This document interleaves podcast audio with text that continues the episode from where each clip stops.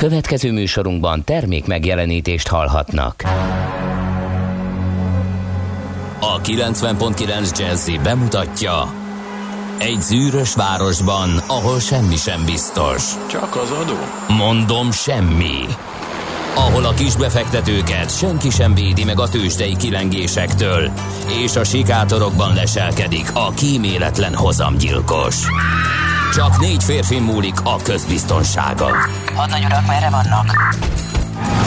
A mindenre elszánt és korrumpálhatatlan alakulat vigyáz a rendre minden reggel. Ezek az állati nyomozók. 4 férfi, egy eset és egy nyalóka. Ács Gábor, Gede Balázs, Kántor Endre és Mihálovics András. Az íróasztal mögül pedig Profit kapitány diktálja a tempót. Humor, emberi sorsok, közönséges bűnözők és pénz. Egy különleges ügyosztály, a Gazdasági Mápet Show, minden hétköznap reggel a 90.9 Jazzin. De is figyelj, ne csak a bárányok hallgassanak. De miért? Ha nincs pénzed, azért, ha megvan, akkor pedig azért. Millás reggeli. Szólunk és védünk. Szép reggelt kívánunk, kedves hallgatók! Beindítjuk a mai Millás reggelit. Július 27-e kedd reggel van, és pontban 6:30-kor sikerült elindulni Mihálovics Andrással. És Gede Balázsra, hello! Jó reggelt kívánok én, és mindenkinek. Már azok a hallgatók, akik most írogatnak, hát miért nem alszanak? Ők sosem alszanak, ilyenkor mindig dolgozni mennek, köztetek, vagy dolgozásból én biztos jönnek. Aludnék. Tehát az a kedves hallgató, Pi hallgató, aki azt írja, hogy a hétfő adásban többször szerepelt Észak-Jemen jó hely kezdetű idézet, az a 80-as évek elejének kultikus alternatív zenekar, az URH egyik számában található. Uh-huh. Ezt már leesett tegnap, és többen megírták. De hogy 6 óra 19 perckor miért ezzel foglalkozik, meg nem fejthetem. Hogy biztosan megkapjuk, nehogy az SMS és üzenet cunami elsodorja az ő üzenetét. Jogos. Nagyon jól tette, és nagyon taktikus volt, köszönjük szépen. Jó műsorvezető, holtig tanul, például abszolút az URH-ról, meg arról, hogy Észak-Jemen jó hely, köszönjük szépen. Igen. Illetőleg itt van Morgan Freeman kartársak, kezdetű hajkujával, papalő, aki, komolyan mondom, tehát nem lehetne ezt echte ungarise. De nem már. Egyszerűen uncsi, már de most felolvasom. Elromlott. Uncsi, de legalább már meleg van, a blaha vicczes, az üllői itt-ott púpos, ahol megáll a pótló, amúgy titta még a rótin, klinikák, blabla, körút, baros, rákóczi, papala. Na, ez meg egész szolid. Ahhoz képest, hogy kiolvashatatlanokat szokott küldeni drága hallgatónk. Aztán igen, itt van jó.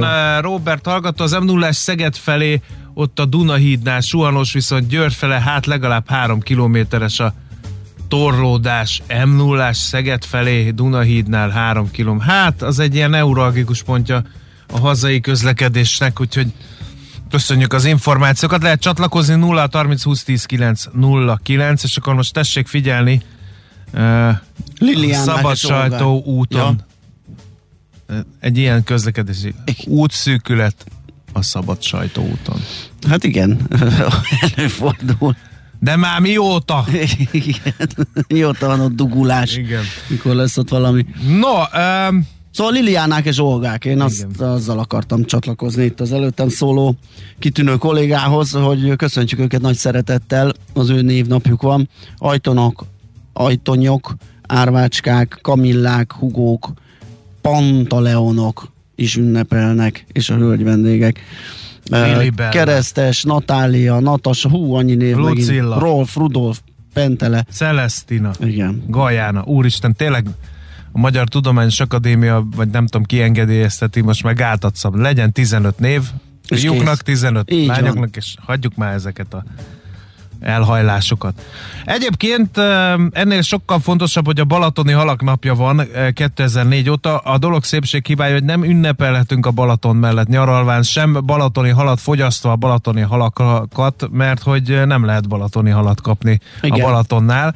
Ugyanis megváltozott, nem győzzük elmesélni ezt a sztorit, hogy megváltozott Magyarországon a szabályozás. A halászatot betiltották a Balatonon, meg úgy ámblok Magyarországon, egyébként is egy kiveszőben lévő szakma volt az élővízi halászat, és azóta horgászok kezelik az ők összes élővizet, ők meg nem adhatnak el halat. Tehát innentől, a balatoni sütödékben jó kis tógazdasági innentől nemzeti gyásznap meg a balatoni halak. Hallottam olyat is, hogy kazak keszeg. Kazak keszeg? Igen.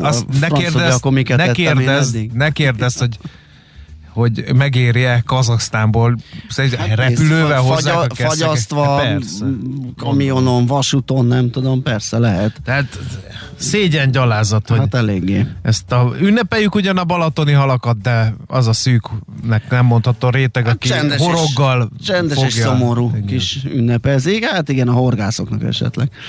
Na nézzük, 1909-ben ezen a napon Orville Wright, az egyik Wright fivér rekordot állít fel.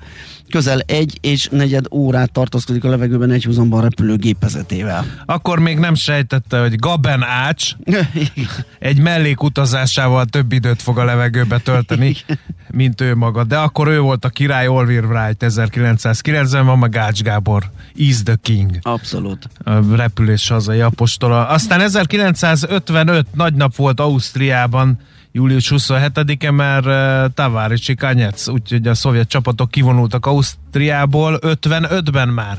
Tehát 45-ben ért ugye véget a világháború európai szintre. 10 év, ennyi jutott, igen. Hát egy kicsit mehettek volna még keletebbre. De hát ez már itt csak így alakult. Nálunk meg jó sokat kellett még várni. Az ideiglenesen megvan ez?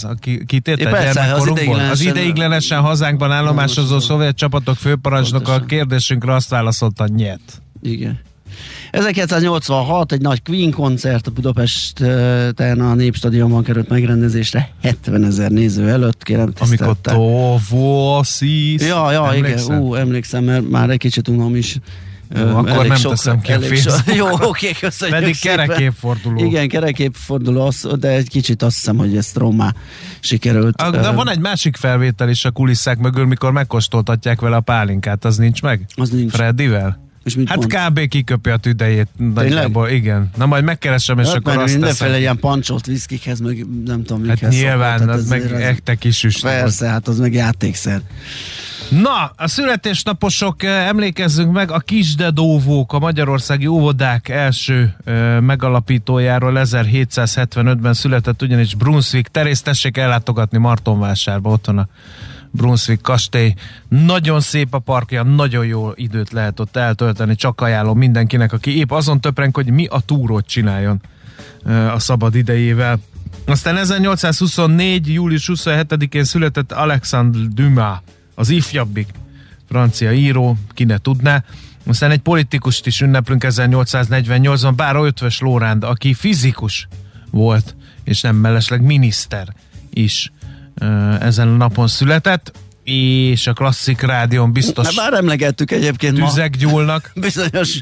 Bizonyos kontextusban Dohnányi Ernőt, a magyar zeneszerzőt, zongoraművészt, karmestert 1877-ben született ezen a napon. Aztán egy kollégát is köszönhetünk, Bethlen János közgazdász, tolmács, műfordító, végzettségű televíziós műsorvezető. Hát, ha politikai pályára mész, akkor Dajcs Tamást is köszönheted. 1946-ban született Bethlen János televíziós műsorvezető, Jani házhoz megy. Igen. Nagyon jó kis műsora volt, és hát időnként úgy tudott értetlenkedni, mint senki más. Ezt nagyon szerettem, mikor így zavarba jött a válaszoktól időnként, és nem hitte el, amit hall. Pedig igen, felkészült volt. Aztán igen, Dajcs Tamás, aki korábban Dajcs Für Tamás volt, 1966-ban, július 27-én született, nagy bulika lesz Dajcséknál, szerintem valami azt súgja. Igen, jogász, politikus, ő is születésnapját ünnepli. Tehát... No, hát ekkora volt a mi kis listánk ma reggel. Úgyhogy még egyszer elmondjuk az elérhetőségünket, az egy hasznos információ, 0630 20 10 909, SMS, WhatsApp, Viber szám. Ez, gondolom, hogy élénkül a forgalom, mert az M7-es bevezető az megint eléggé feszes volt, annak ellenére, hogy teljesen időben jöttem, és 6 óra előtt 1-2 perccel jártam ott. Úgyhogy ha látok onnan, vagy bárhonnan a hűvi az így... Igen? Aha. Érdekes, akkor csak bizonyos pontokon. Hát ott laknak a lehetősebb népek, az abban az irányban azok nem fognak felkelni. Korán reggel, minek? Adjuk már ezt. Minek? Zene után jövünk vissza, és lapszemlézünk. Ez a Millás reggeli itt a 9.9 Jazzy Rádión, és hát nézzük, hogy ki mivel indul ma a hírportálok közül. Kérem szépen, a napi.hu elvégeztetett egy felmérést a pulzus kutatóval, aminek alapján és eredményeképpen az derült ki, hogy a magyar lakosság 51%-a hajlandó is többet fizetni, ha hatékonyabb a zöld fordulat. Ugye mi azért blokkoltuk az EU-ban ezt a fajta, vagy ezt a zöld programot, mert hát a magyar lakosság, hát nehogy már bármilyen áldozatot is vállaljon, és fizetnie kelljen azért, hogy zöldebb legyen a világ. Hát most egy felmérés szerint igenis hajlandó lenne, 51%-os a támogatottsága. Ugye a múlt héten... ez sovánka. Hát sovánka, de nem tudom, hogy voltak a kérdések, és hogy mi van még mellette, de nyilván, hogyha már van 51%-ban hajlandóság, a maradékot valahogy nyilván szociális transzferekkel meg lehetne támogatni, akkor nem lenne ez egy ördögtől való dolog, főleg annak fejében, amit kapunk, mert itt lehet finnyáskodni, de hát előbb-utóbb ránk fog borulni az ég, és ronda következményei lesznek, hogyha nem történik valami. Persze ez nem csak hazánkra vonatkozik, hanem úgy globálisan. Szóval azt mondja, hogy itt vannak konkrétan a mennyivel fizetni a többet az energiáját, áram és gáz, ha ezzel segített a zöld átmenetet, a klímaváltozás elleni harcot, a válaszlók megoszlása a teljes lakosság körében. 29% egy filléres sem adnék érte többet. 34% akár 10%-kal, 10-30%-kal többet, az 12%, 30-50%-kal, az 2%, több mint 50%-kal, az 1%, bármennyit csak működjön a zöld átmenet, az pedig 2%. És ha már zöld az energia, legyen olcsóbb, ez pedig 20%-kal voksoltak erre, tehát így jön ki a válaszok aránya. És akkor még itt van egy csomó, úgyhogy a napi.hu-n lehet nézegetni, hogy a felmérés milyen kérdésekre adott vagy hozott választ. Népszavában olvasok néhány hírt, azt írják például, hogy novemberig nem jön uniós pénz. Az Európai Bizottság azt javasolja Magyarországnak, hogy szeptember 30-ig hosszabbítsák meg a tárgyalásokat a Nemzeti Helyreállítási Tervről, és azt mondja Valdis Dombrovskis bizottsági alelnök, hogy Orbán Viktornak arról a felvetéséről mondott néhány szót, hogyha az EU nem fizetne időben, ugye a hazai költségvetés majd megelőlegzi a nemzeti tervben szereplő projekteket, és Brüsszel utólag fogja kiegyenlíteni a számlát, ugyanis azt mondta az uniós illetékes, hogy minden ilyen előfinanszírozást meg kell előzni a terv jóváhagyásának, mert a bizalom feltétele, hogy az uniós alapból azokat a beruházásokat támogassák, amelyekre a döntéshozók rábólintottak. Ez az egyik. Aztán a Népszava ír arról is, hogy több diplomás kellene. Idén néhány ezerrel több hallgatót vettek fel egyetemre, mint tavaly. Az elsővesek száma 2011 és 2013 között drasztikusan visszaesett, és azóta nem nő számottevően. Így nem jut közelebb az ország ahhoz, hogy 2030-ra a fiatal diplomások aránya elérje 45%-ot. Az Eurostat adatai szerint Magyarországon 30,7% a 25 és 34 év közötti diplomások aránya, ez pedig a harmadik legrosszabb eredmény az Európai Unióban. A 24.hu-n találtam egy cikket arról, hogy Kína bármire ráteheti a kezét, ha nem fizetik vissza a hitelét, és hát azt hittem, hogy persze lehet benne új info, de itt továbbra is már többször felbukkant montenegrói autópálya példa jön, amit szerintem már sokan ismertek, de akit nem, az olvas, hogy ők hogy jártak. Sőt, az említés szintjén az a bizonyos sri-lankai, hambantottai kikötő is itt van példaként, ugye mind a kettő esetében fizetési nehézségek támadtak. Montenegró még tud fizetni, de az a lényeg, és a közös ezekben a szerződésekben olyan kitételek vannak nem fizetés esetére, ami alapján ráteheti a kezét a kínai fél bizonyos ingatlanokra, eszközökre, például kikötőre. Itt mind a két esetben arról van szó, Montenegróban is az autópálya másik végén lévő bár, talán a kikötő neve. Igen. Szóval akinek nem ismerős, hogy hogyan bizniszelnek a kínaiak, azok olvashatják az 24.hu. Igen, hát több helyen is olvasni, egyébként összekötve az előbbi népszavás diplomásokról szóló hírrel, azt a másikat, hogy Matolcsi György írt a Magyar Nemzetbe tegnap, és abban arról értekezik ebben a cikkben, hogy az állam a vasba és betonba, nem pedig képességekbe, intézményekbe és agyakba fektet.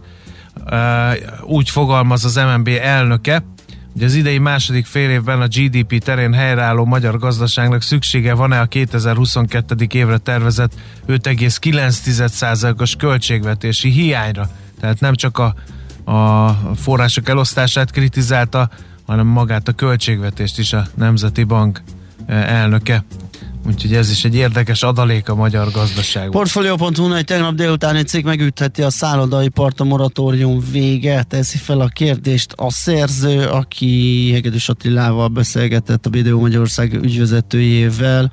Az idegenforgalmi szakértő szerint most még valahogy elvegetálnak a szállásadók, de amikor a moratóriumnak vége lesz és rájuk szakad a hitel, a hiteltörlesztés nehézsége, hát az bizony fájni fog ősszel, és azt is arra is válaszolt, hogy a kisebb szállásadókat vagy a nagy szállodákat viselte-e meg jobban a járvány. Hát azt mondta, hogy a kicsik közül nagyon sokan becsukták a boltot és padlóra kerültek, de a nagy szállodák tulajdonosainak a mosolya sem volt őszinte. Na, aztán egy Portfolio.hu-n lehet ezt olvasni, elnézést kérek, majd mindjárt jön a másik. Adjuk már ezt, hogy ki ölt meg kicsodát. Szóval egy nagyon érdekes hír járta be a magyar sajtót. Nagy-Britanniában 2 évtizedeken belül betiltaná cigarettákat a világ legnagyobb dohánygyártója, a Philip Morris International. Ehhez mit szólsz? Minél előbb megtörténik a dohányzás betiltása, annál jobb mindenkinek, mondta a Guardian cikkében Jacek Olcsak. Hát természetesen, ha mögé nézzünk a történetnek, ez nem ilyen egyszerű, mert ez kicsit ilyen szuicid hajlamú. Hát csak, hogy végre befáradtál a munkahelyedre, mondom is mit Andinak, élő adásba.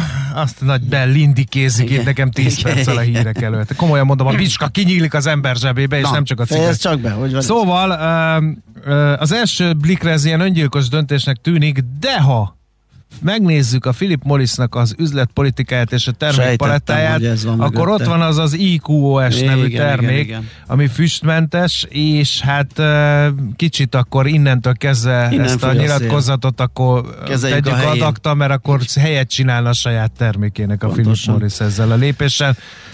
Én bízom benne, hogy a Boris Johnson vezette brit kormány átlát a szitán, mert ez így nagyon gáz szerintem. Na jó, van-e egyebünk? Ne legyen egyebünk, most látom, hogy még zenélni kell, tőzsdézni kell, aztán a Schmidt-Andit ideengedni, aki még van 10 perc alatt felkészüljön.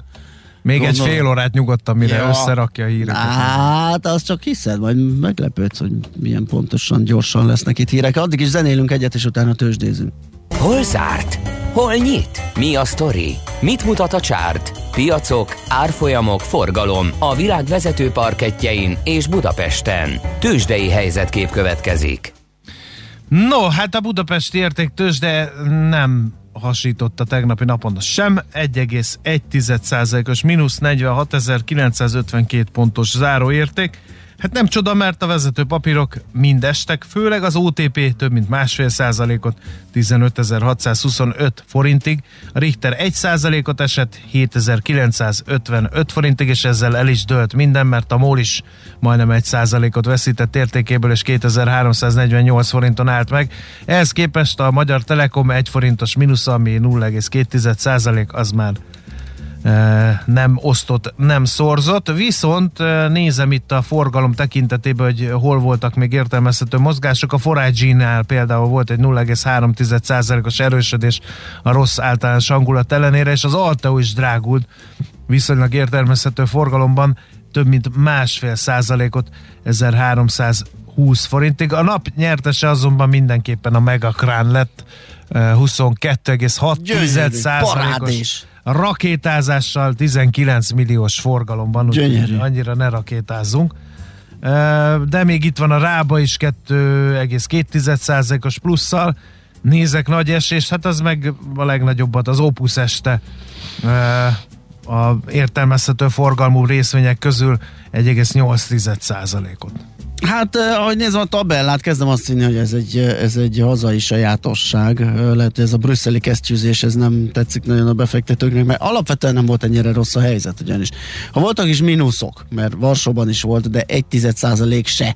A törököknél 0,1%. Ki volt még mínuszos Európában? Svájc 0,7%-kal, hollandok 6-tal.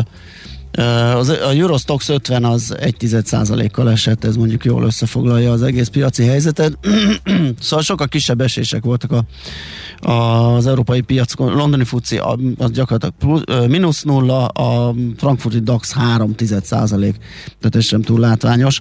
Ebbe a közegbe helyezkedik el a mi 1,1-es mínuszunk. És voltak pluszos teljesítmények is Európában, spanyolok tudtak emelkedni, meg az olaszok is 7,7%-kal, portugálok fél százalékkal, belgák 0,2%-kal, osztrákok egyenesen elszálltak 1,6%-os plusszal. Tegnap a tengerentúli tőzsdéken ilyen nagyon kis szerény emelkedés volt, ugye a héten Fed kamatdöntő ülés lesz, meg egy csomó gyors jelentés, úgyhogy mondom, erre vártak a befektetők, és így egy kicsit visszafogottabban vásárolgattak.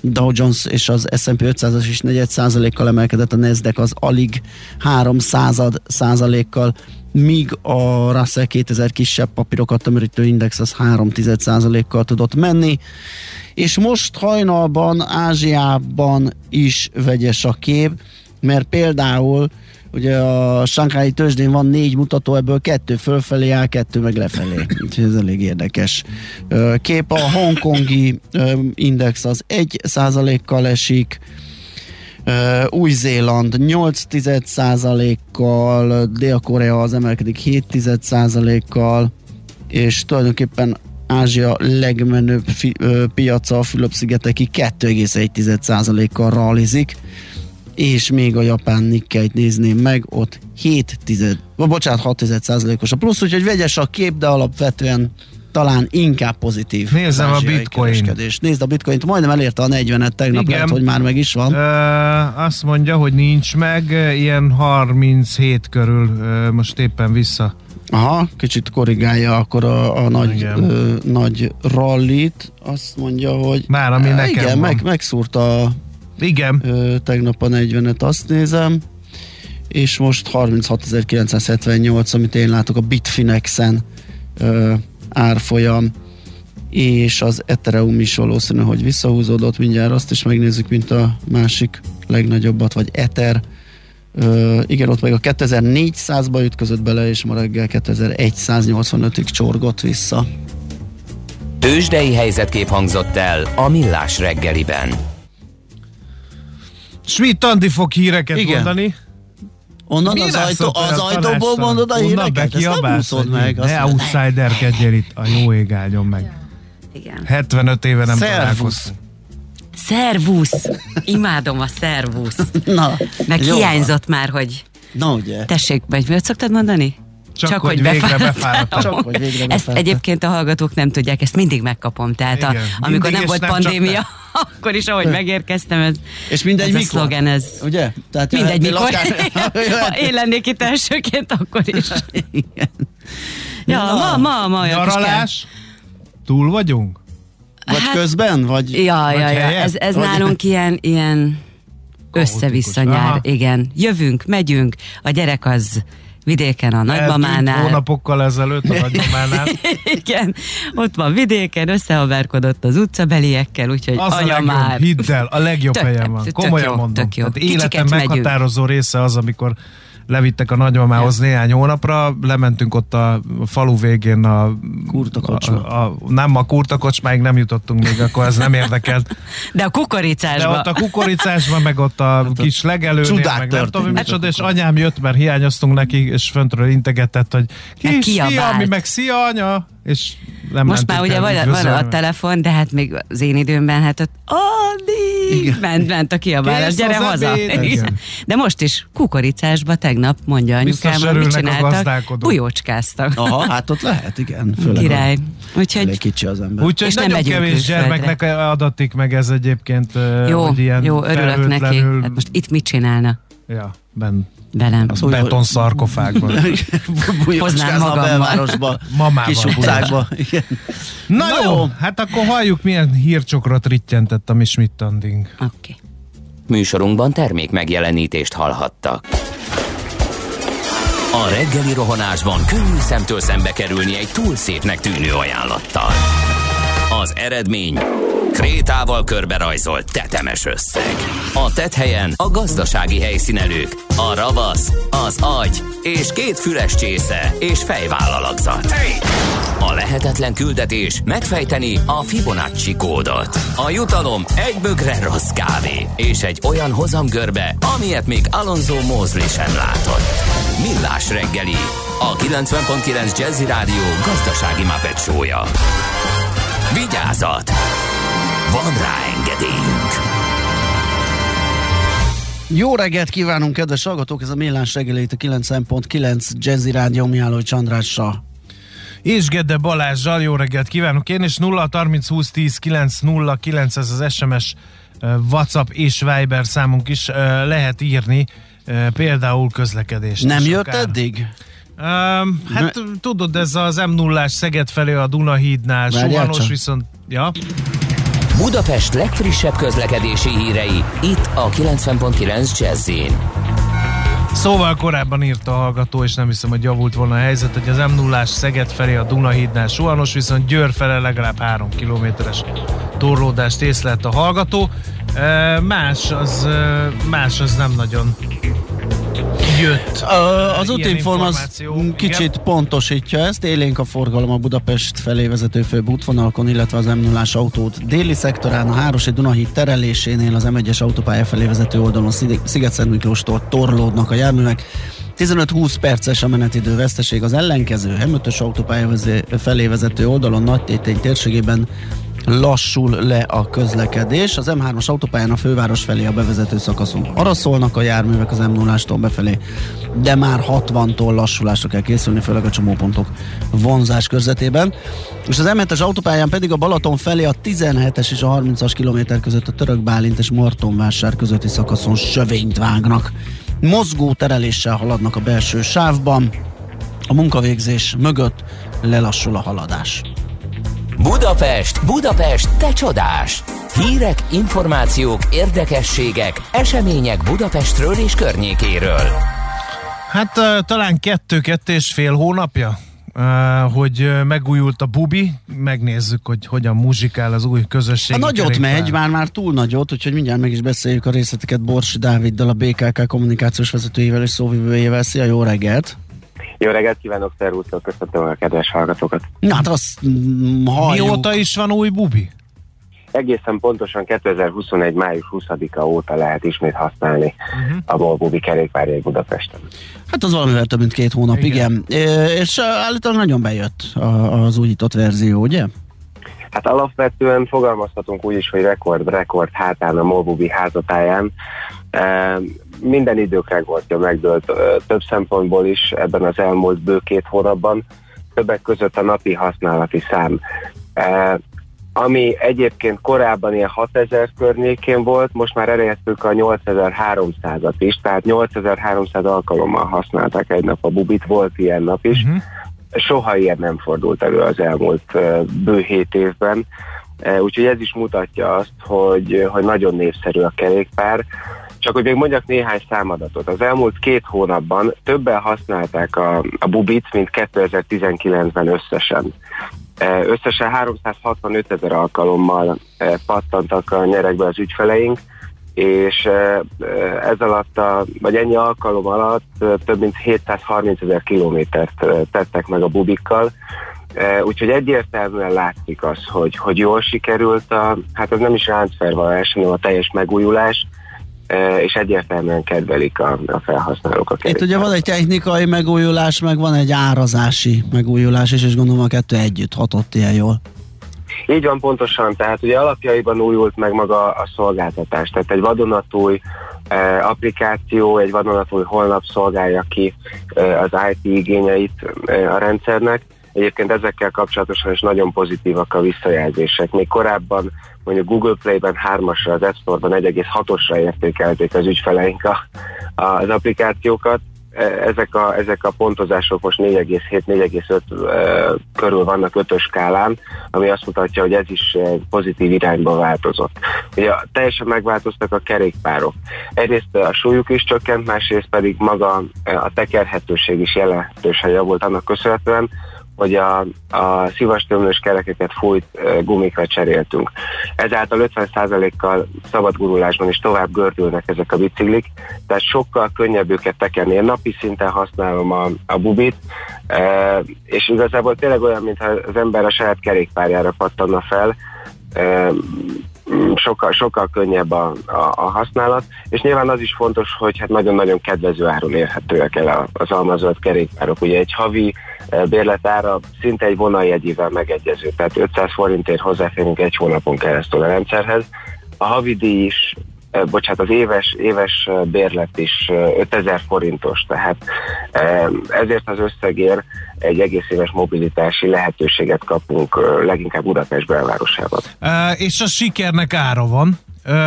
Több hallgató is, és azért tárcsáztunk, és azért szerettünk volna veled beszélni, hogy több hallgató is ilyen apró logisztikai kellemetlenségből, Ács Gábor kollégánk is ilyen logisztikai kellemetlenségből számol be, tehát hogy gyakran van olyan, hogy üresek a tárolók.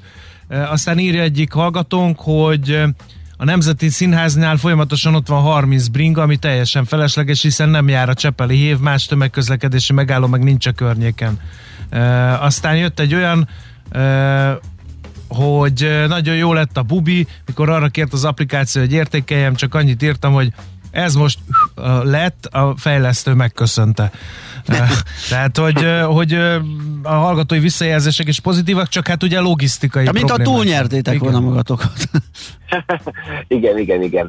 Ugye alapvetően 1200, illetve 800 kerékpárral indult maga a rendszer, és szűk egy hónap alatt értük el a jelenlegi teljes kapacitást, azaz 1200 kerékpár van a rendszerben, de van egy közel 400 darabos opciónk, amit a következő egy évben biztos le fogunk hívni, ezáltal nő majd a MOL Bubiknak a száma a fővárosban. Kétségtelen az, és mi is látjuk, hogy a logisztika az jelenleg még egy picit döcög, tehát mondom, én is aktív felhasználó vagyok, én is találkoztam olyannal, hogy futnom kellett az utolsó kerékpárért, hogy nehogy valaki elvigye előlem a dokkolóból, de ezeket a logisztikai tapasztalatokat folyamatosan gyűjtjük mi is, bő 2 hónapja üzemel az új rendszer. Tehát még nagyon fiatal, gyerekcipőben jár. És az alapvetően az induláskor azt a célt tűztük ki magunk elé, hogy az első 3 hónap tapasztalatai alapján fogjuk majd átalakítani utána a logisztikai rendszert. Nyilván napi szinten egyeztetjük a működést a Csepel Zrt-vel, aki ugye ezt a feladatot ellátja. Mi abban bízunk, hogy ugye nagyjából még 3 hét van ebből az időszakból, a 3 hónap lezártával egy teljesen új fejezetet tudunk nyitni a logisztikában. Ennek kapcsán kérjük le az ügyfeleink türelmét, azonban az fontos elmondani, hogy nagyon sok ponton hozzá lehet férni a kerékpárokhoz, tehát sok esetben 100-150 méteren belül található egy másik felvevőpont.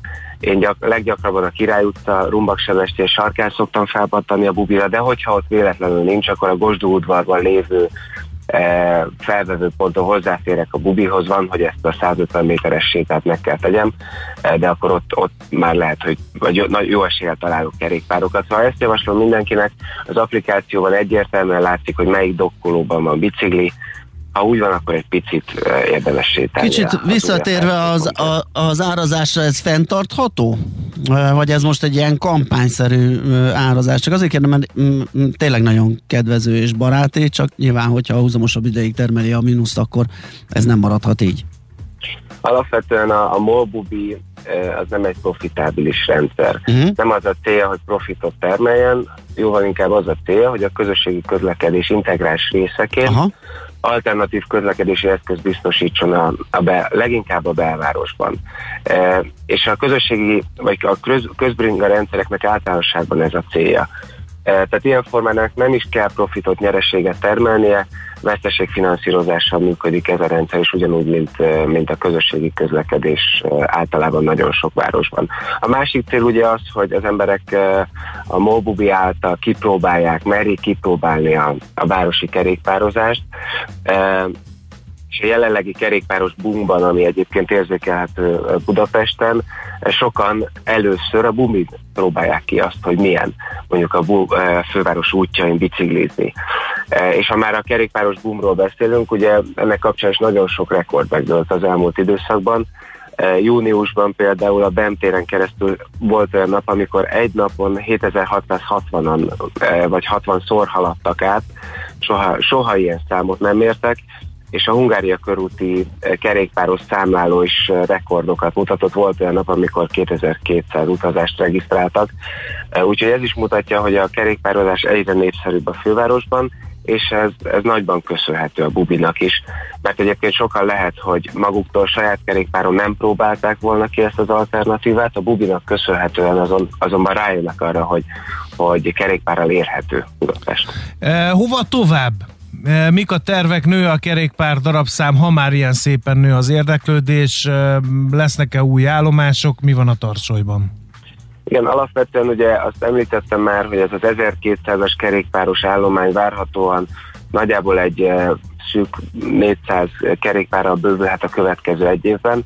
Ezzel párhuzamosan pedig szeretnénk a MOL Bubinak a lefedettségi területét bővíteni. Azonban nem olyan fizikai dokkolókkal, amiket ma is látunk a városban, hanem virtuális dokkolókkal szeretnénk további felvevő pontokat létrehozni a városban. A virtuális dokkolók GPS alapon működnek, tehát kijelölt GPS lokációban lehet felvenni a kerékpárokat, és kijelölt GPS lokációban lehet visszaadni a kerékpárokat. Aki ezt nem teszi meg, és nyilván sokakban felmerül a gondolat, hogy akkor a Bubival is hasonló helyzet alakul-e ki, mint mondjuk a közösségi rollerekkel, azokat megnyugtatom. Aki nem a lokáción belül teszi le a kerékpárt, azoknak elszállítási pótdíjat kell fizetnie, ami az éves bérlettel megegyező összeg lesz. Ez a rendszer még nem aktív, de türelmi idő után ezt is be fogjuk vezetni, tehát nem alakul majd ki olyan helyzet, hogy a virtuális dokkolók miatt szerte szét lesznek szórva a MOL Bubik a városban. Uh-huh. Milyen egyébként a rongálás, meg a trehányságból eredő károknak az aránya? Ahogy az elmúlt 7 év során, ugye a mostani bő 2 hónapos új üzemben is azt tapasztaljuk, hogy rongálás elég ritkán fordul elő. Tehát mondjuk az elmúlt 7 évben összesen egy darab MOL Bubit kellett a Dunából kipecázni, ez mai napig megtekinthető egyébként a Csepel gyárnak a területén. De hogy alapvetően rongálás nincsen, nagyon korrekt módon használják fel a felhasználóink a kerékpárokat.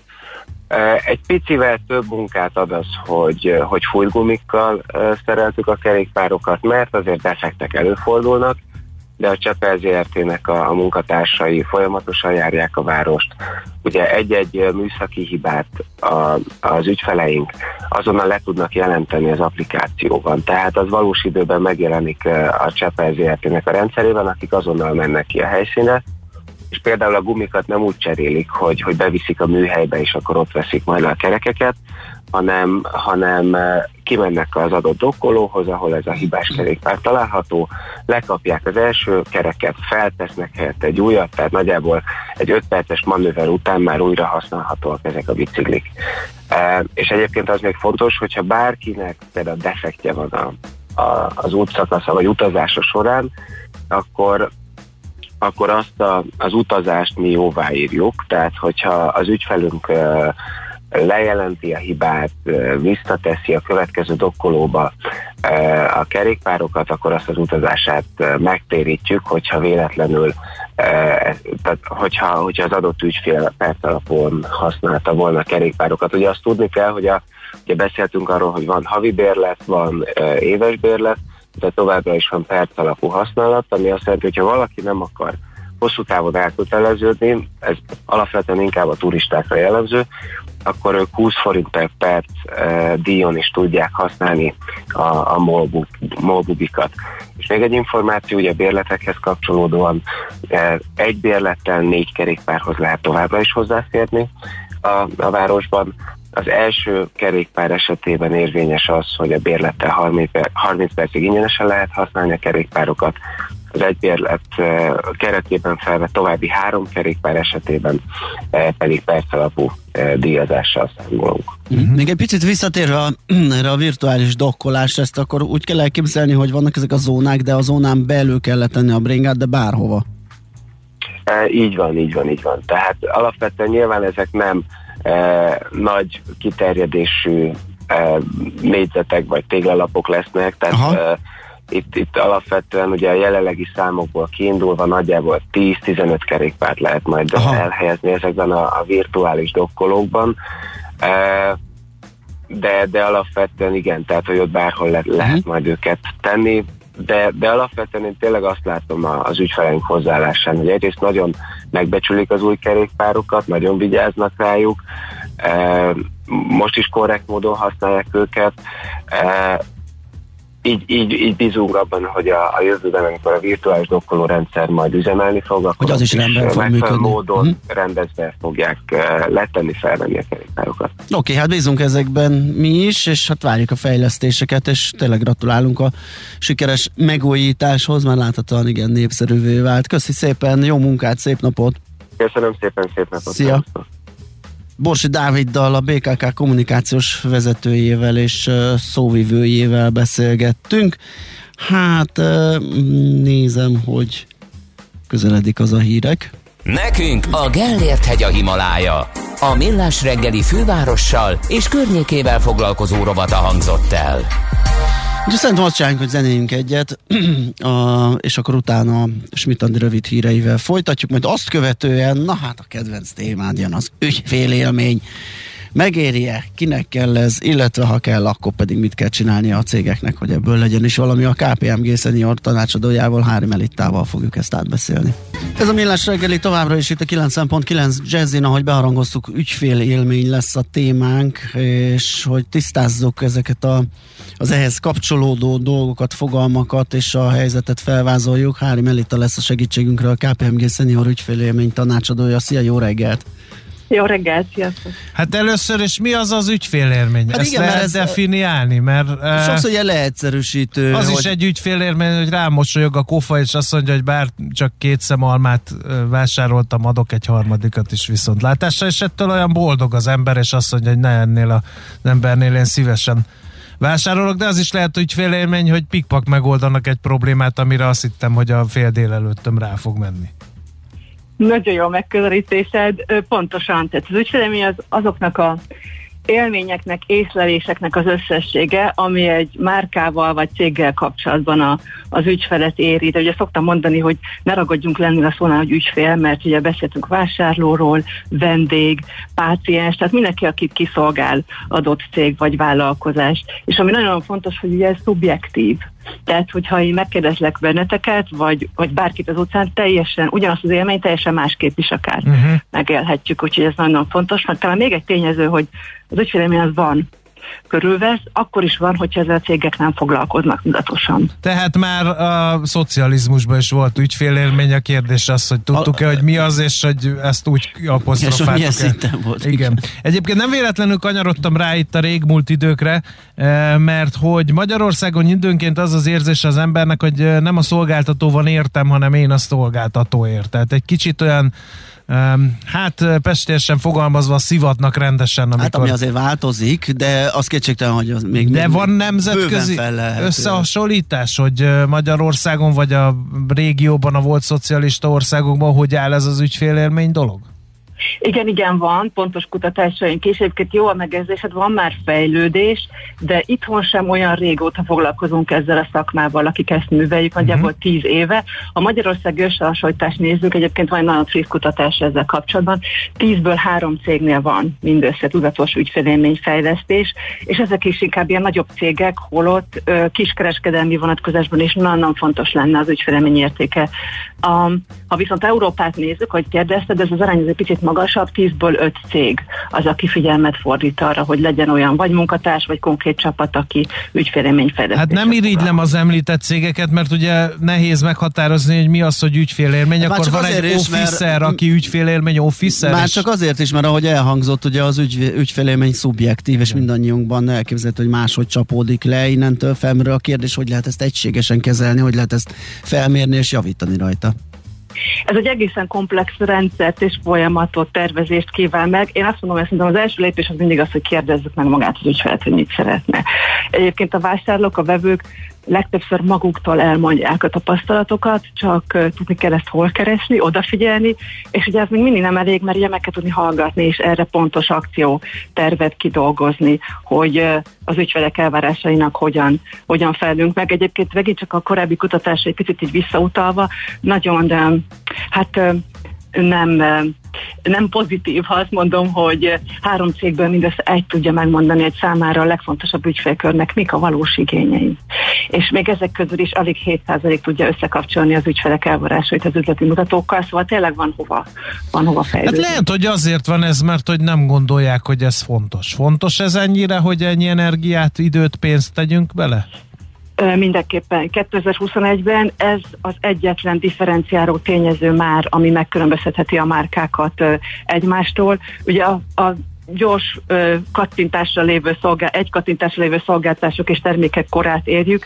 Mivel különbözteted meg te is, hogy most melyik terméket veszed meg melyik cégnél, attól, hogy milyen az élmény. Te gyorsan hozzájutsz, kényelmesen, az ára is megfelelő, úgyhogy nem is kérdés, hogy ezzel a cégeknek már foglalkozni kell. Ugyanakkor nem szabad azt sem elfelejteni, hogy tudatos ügyfélélmény tervezéssel nem csak bevételt tudunk növelni, hanem költséget is csökkenteni. Átszaladtunk azon a kérdésen, amit András feszegetett, hogy ki csinálja ezt a cégnél, ki foglalkozik ezzel? Ügyfélélmény szakértők, tehát ez a szakma már létezik, van, lehet tanulni is. Egyébként nagyon színes, beletartozik a HR, humán erőforrás, beletartozik egy kicsi pszichológia is, beletartozik folyamatfejlesztés, szóval elég sokrétű. Valahol konkrét csapatok vannak erre, valahol pedig egy-egy munkatárs megkapja ezt a meglévő feladatai mellé. Én azt tudtam mondani, hogy mindegy, hogy hogyan, de érdemes neki állni. Hogyan megy az a munka, ami azután jön, hogy tételezzük fel, a 10-ből 1-nél jobban állunk, és felmértük azt, hogy mit szeretnének az ügyfeleink, mit csinálunk? Ilyenkor kell egy pontos akciótervet meghatározni, ami mentén a tudatos ügyfélélményt fel lehet építeni, és ami nagyon fontos, hogy ez legyen összhangban a cég küldetésével, mi a cég, mi a márkának a missziója, pontosan ennek középpontjában az ügyfél legyen. És akkor még mindig van egy kritikus tényező, aminek a megléte garantálja igazából az, hogy az ügyfélélmény programunk sikeres lesz, ez még nem más, mint a belső céges vállalati kultúra. Szóval valahogy akarni kell azt, hogy az ügyfél fejével gondolkodjunk, és az ő érdekeit tartsuk szem előtt, mert ugye ügyfélélmény nem magától születik.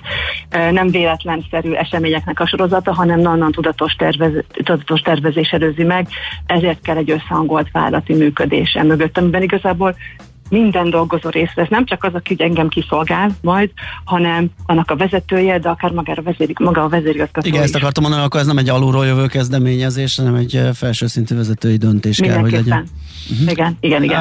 Megvan ez az akcióterv, elkezdjük végrehajtani, ezt gondolom vissza is kell mérni, hiszen lehet bármilyen jó az akcióterv, ha rögtön a kapunál áll egy elég mord recepciós, és sorra vonogatja a vállát, és keresetlen szavakkal illeti a hozzánk betérő ügyfeleket. Igen, ugye itt megint képbe jön a vállalati kultúra kérdése, hogy miért mord az a recepciós, de valóban a visszamérés nagyon fontos, és azért lehet is visszamérni. 3 tényezőt szoktam mondani, ami mentén ez egyetemen kimutatható, az egyik az újravásárlások, tehát hogy visszatérünk-e, vásárolok-e még egyszer, bemegyek-e még egyszer abba az üzletbe, és ha esetleg kiemelkedően elégedett vagyok, akkor talán még ajánlom is a családtagoknak vagy az ismerősöknek. A 2. szempont az úgynevezett ügyfél jövedelmezőség, ami azt jelenti, hogy nagyon pontosan ki lehet számolni azt, hogy egy-egy ügyfélkör mennyit költ, azaz ugye mekkora a jövedelmezősége. Szóval egy elégedett ügyfélkör az mekkora ugye, monetáris érték kapcsolható, ha pedig ugye tudatos ügyfélélmény programot végez maga a cég, akkor akár a kevésbé elégedett csoportokat is ezen a skálán fölfelé lehet mozdítani, és nagyon fontos, hogy akár 1%-os elmozdulás is az ügyfél elégedettségi mutatókban vagy a skálán már komoly. Ez mennyire nehéz igen, ugyanezt akartam kérdezni, hogy azért a kollektívet ebbe be kell vonni, nagyon, nagyon sok múlik a front vonalban lévő kollégákon. Igen, tehát... belülről is nehéz, meg kívülről, hogyha már az ügyfeleknek volt egyfajta élménye, azt gondolom elég nehéz átalakítani, tehát ez belül és kívül is egy nagyon komoly kihívás. Igen, remekül látjátok, ezért mondtam, hogy ez egy nagyon komplex rendszer, és igazából mindenki részt vesz benne, folyamattervezésről, folyamatterjesztésről is szó van, nagyon tudatos, nagyon komoly mérésekről, ahhoz, hogy ezt ki tudjuk mutatni.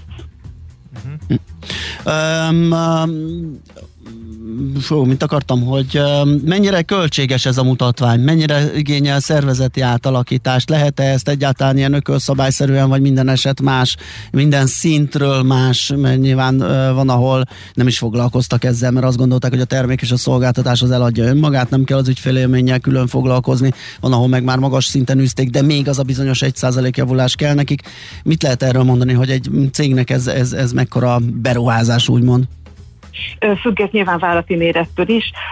Egy kisebb, akár a KKV-szektorban tevékenykedő cég számára ez nem jár feltétlenül nagy költséggel, illetve azt látjuk, tehát hogyha most az elmúlt 10 évre egy visszagondolok, az egyetemi tapasztalat az, hogy csak neki kell állni, és nagyon hamar lehet látni olyan gyorsan végrehajtható fejlesztéseket, amik már bevételnövekedéshez, illetve költségcsökkentéshez vezetnek, hiszen nagyon sokszor rengeteg felesleges tevékenység van a folyamatainkban, vagy a vállalati működésben, és itt az a 80-20-as ökölszabály is érvényes, nagyjából egy ilyen 10-20%-nyi felesleges mozgást nagyon könnyen ki lehet írtani az ügyfelekhez kötött folyamatokban, már itt ugye fel tudjuk mutatni akkor a költségcsökkentést, és ahogy elkezdünk tudatosan odafigyelni az ügyfélre, ugye ahhoz, hogy a recepciós mord legyen, nem kedves. Ezáltal már ugye növekszik az ügyfél elégedettség is, tehát visszatérnek a vásárlók, többet fognak nálunk költeni. Ha beruházás oldaláról kell, hogy nézem, nagyon-nagyon hamar ez megtérül. Az ügyfélélmény programok egyértelműen nagyon hamar megtérülnek. Volt is egyébként tavalyi évben, ez most nem itthoni, hanem egy Egyesült Államok beli kutatás, ahol dollármilliókban mérhető az, hogyha egy vállalat elkezd tudatosan odafigyelni az ügyfélélményre, és az egy éven belüli bevételnövekedésről beszélek. Ez kell nekem, szögre akasztom a mikrofont, veszködjön a hallgatókkal a Gede, én ügyfélélmény menedzser szeretnék lenni, hogy kezdek neki? Több türelem. És lényegesen kevésbé spröd lelki világ, tudom, igen. Mindenképpen türelem az valóban kell, mert ez egy azt mondom, ez nem egy sprint, hanem egy maraton. Uh-huh. Valóban, és ahogy említettem, ugye nem általában kell a társadalmateken egy kicsit elmélyedni, mert ez egy emberközpontú. De van ilyen egyetemi szak komolyan? Tehát ezt lehet tanulni, vagy OKJ képzés, vagy ez érdekelne, hogyha valaki szeretne egy kollégát kiképezni erre, hogy tényleg szakszerűen pontosan hajtsa végre ezeket az ügyfélélmény javító intézkedéseket, akkor el lehet küldeni valahova iskolába? Magyar nyelven nem létezik ilyen komplex képzés, de külföldön igen, már végezhető. Hát reméljük, hogy a magyar felsőoktatás reagál erre a történetre, ha már ez ilyen fontos a cégek életében. Oké, Melita, nagyon köszönjük, hogy beszélgettünk erről, ez egy izgalmas terület, és rávilágítottunk, hogy mennyire összetett, és mennyire fontos. Köszi még egyszer, jó munkát, szép napot! Én is köszönöm, sziasztok! Hári Melitával, a KPMG senior tanácsadójával beszélgettünk. Hallgatók 0-30-20-10 909-re írják meg, hogy milyen ügyfélélményük van a mai adással kapcsolatban, vagy mindenki céljel hajigálok, aki nem írja meg a jebuzeusát. Megyünk tovább a Millás reggelivel itt a 90.9 Jazzy Rádión, és változnak az idők a bankszektorba is, ezt illusztrálandó az Unicredit Bank készített egy 6 részből álló podcast sorozatot, ami egy kicsit a társadalmi felelősségvállalásról, egy kicsit az ESG rendszerről szól, és hát azt feszegeti ez a beszélgetés sorozat, melyet riporterként magam jegyzek, hogy hogyan tud ezek mellé a pénzügyi szektor odaállni. És ugye ebben a beszélgetésben egy társadalmi vállalkozásokról volt szó, aki hallgatta, vagy majd meghallgatja a podcast sorozatot, az láthatja, hogy társadalmilag felelős vállalkozásokat is hogyan segít a pénzügyi szektor. Úgyhogy egy kicsit most annak fogunk utána járni, hogy mi is ez egy, vagy hogy milyen egy társadalmi vállalkozás közelről, ez a munka címe a beszélgetésünknek. És egy ilyen társadalmi vállalkozás a Magyari Kft., amely egy 99 fős idősek otthonát üzemeltet Nyéklátházán 2008 óta immáron családi vállalkozásként, úgyhogy a tulajdonosok megosztják egymás között a feladatokat, számos versenyelőnnyel rendelkeznek, és ez hosszú távú stabilitást biztosít mind forgalomban, mind eredményességben egyaránt. Na de hogy miről is van ennél is konkrétabban szó, arról fogunk beszélgetni Magyari Viviennel, a Nyéklátházi Viola Idős Otthon Intézmény vezetőjével. Szerbusz, jó reggelt kívánunk! Jó reggelt, üdvözlöm a hallgatók! Szia, jó reggelt! No, hát honnan indult a vállalkozásotok? Mi adta az ötletet? Honnan inspirálódtatok? Ilyesőben szerintem ritkán fognak bele emberek. Hát nem, amikor azt mondják, hogy na, miből szeretnél meggazdagodni, mondj egy vállalkozási ötletet, általában a kezdő vállalkozóknak nem az idősek otthona üzemeltetés jut eszébe először. Halló! Itt vagyok, elnézést, kicsit megszakadtam. Na most a vállalkozásnak az alapítója az apósom volt, aki eleinte nem ilyen irányelveket fogalmazott meg, hogy idős otthont indít. Neki világéletében vendéglátós volt, de emellett pénzügyi végzettsége van, és az volt az álma, hogy Nyéklátházán egy panziót hozzon létre. Aztán időközben úgy alakultak a családi dolgok, hogy a férjem, vagyis az ő fia beiratkozott az orvosi egyetemre, majd időközben is végezte, belgyógyászként végzett. A anyósom pedig gazdasági vezető volt az önkormányzaton hosszú éveken át. Ő közben nyugdíjba ment, és így teljesen más struktúrán leadott ez az egész, és így lett ebből idős otthon. Későbbi években pedig jó magam is beléptem itt a családba, és ezzel együtt a családi vállalkozásba én pedagógusként indultam, utána átképeztem magam szociális szakemberré, és utána erősítettem ezt a csapatot. Így indultunk. Aha, és most hol tart? Ugye 99 fős, folyamatos teltház van, de gondolom azért a fejlődés nem áll meg, ebben a vállalkozásban is investáltok tovább. Persze, hát enélkül nem is lenne sikeres az intézmény, ha nem áldoznánk rá. Most egy olyannyira hosszú a várólistánk, hogy igényét fogalmaztuk meg annak, hogy bővítésre lesz szükség, ugye eltelt 12 év. Hát mint minden kezdet azért nem telt házzal indult. Tehát azért izgalommal teli volt, lesz erre igény, jönnek-e majd az idősek, tehát azért nem volt ez eleinte ennyire sikeres, hogy a várólistánk hosszú legyen. Aztán úgy elkezdett beindulni az 5.-6. év után, hogy folyamatos hosszú várólistánk legyen, és a demens gondozás lett az, amire nagyon nagy igényt láttunk, hogy bővítsünk.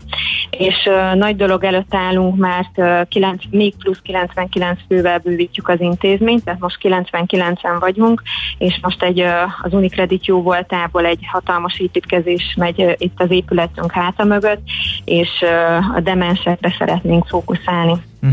Amikor egy ilyen sikeres vállalkozást mutat be az ember, akkor újságíróként megkerülhetetlen a kérdés az, amit viszont a hallgatók már biztos kívülről tudnak, hogy miben látod a sikereteknek a titkát? Tehát mi az, ami nálatok valahogy másképp működik, és épp ettől lesz különleges ez a családi vállalkozás? Maga a családi vállalkozás, szóval én azt gondolom, hogy egy erősebb egységet alkot.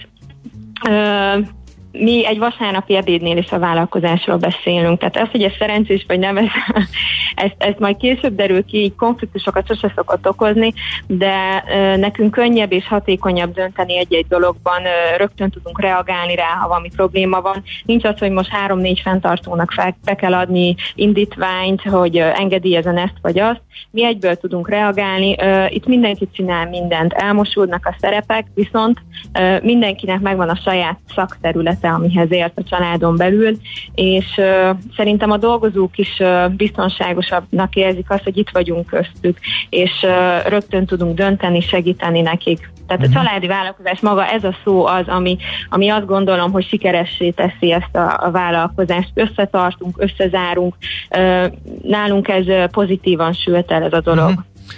Ugye említetted, hogy fejlesztenétek és duplájára növelnétek a kapacitásokat, és az is elhangzott, hogy a bank segített ebben.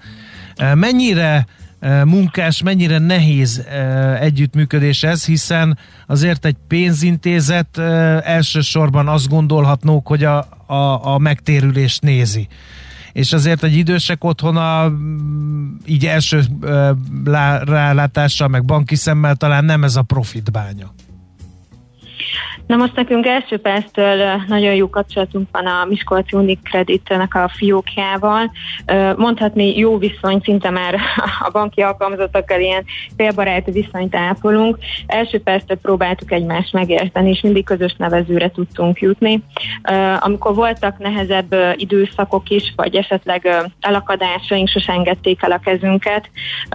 Tehát ők nem, nyilván gazdasági rész a lényeg egy banknak, de mindig is fontos volt számukra a szakmai rész, és mindig is érdekelte őket a maga a családi háttér, a gazdasági háttér, a szakmai, tehát ez egy nagyon jó és szerencsés együttműködés volt nekünk elejétől, és reméljük a végéig így is lesz, amíg az építkezés lezajlik. Hosszabb távra nézve mi van a tarsolyban? Mert oké, ez most már úgy tűnik, hogy csőben van az építkezés, zajlik, innen hogyan tovább? Vagy most még erre rápihentek erre a nagy lépésre? Hát igazából nagyon közel áll hozzánk most már az átadás. Nincs ez már olyan nagyon messze. Ez egy 3 éves építkezési folyamat volt. Hát most már a cél az, hogy nyilván megtöltsük az intézményt, mind személyzettel, mind lakókkal, és hogy egy egyedi demens ellátási módszert tudjunk itt meghonosítani a környéken. Tehát most a cél az ez, valamint azt, hogy legmegfelelőképpen tudjuk berendezni a demens ellátottaknak az intézményt. Hú, hát nagyon jó. Nagyon tényleg, izgalmas, nagyon szimpatikus, nagyon izgalmas, és nagy öröm volt veled beszélgetni. Úgyhogy a további részletek gondolom a podcastból kiderül, ami az Unicredit oldalán elérhető, vagy meg lehet találni ugye a nagy megosztó oldalakon, Spotify-on, Apple-on, Simplecast-en, bárhol ezeket. Köszönjük szépen a beszélgetést. Köszönjük, és nagyon sok sikert a továbbiakhoz nektek, Vivien. Köszönjük szépen, köszönjük, hogy bemutatkozhatunk. Viszont minden jó. Magyar Vivien, a Nyéklátházi Viola Idős Otthon Intézmény vezetője volt a beszélgető partnerünk. Nagyon szimpatikus vállalkozás. Abszolút, tényleg, és egy nagyon ritka, és hogy nagyon nehéz kenyér ez azért. Hát hogyne. Úgyhogy klassz volt ez. Van-e esetleg hallgatói üzenet, vagy engedjük mit? Ügyfélélmény tobzódás van gondolom. Felszólításunkra az üzenőfalunkon, úgyhogy ezt majd Schmidt-Andi hírei után, hogy ezt is bele tudjuk venni az ügyfélélmény körbe. Műsorunkban termék megjelenítést hallhattak.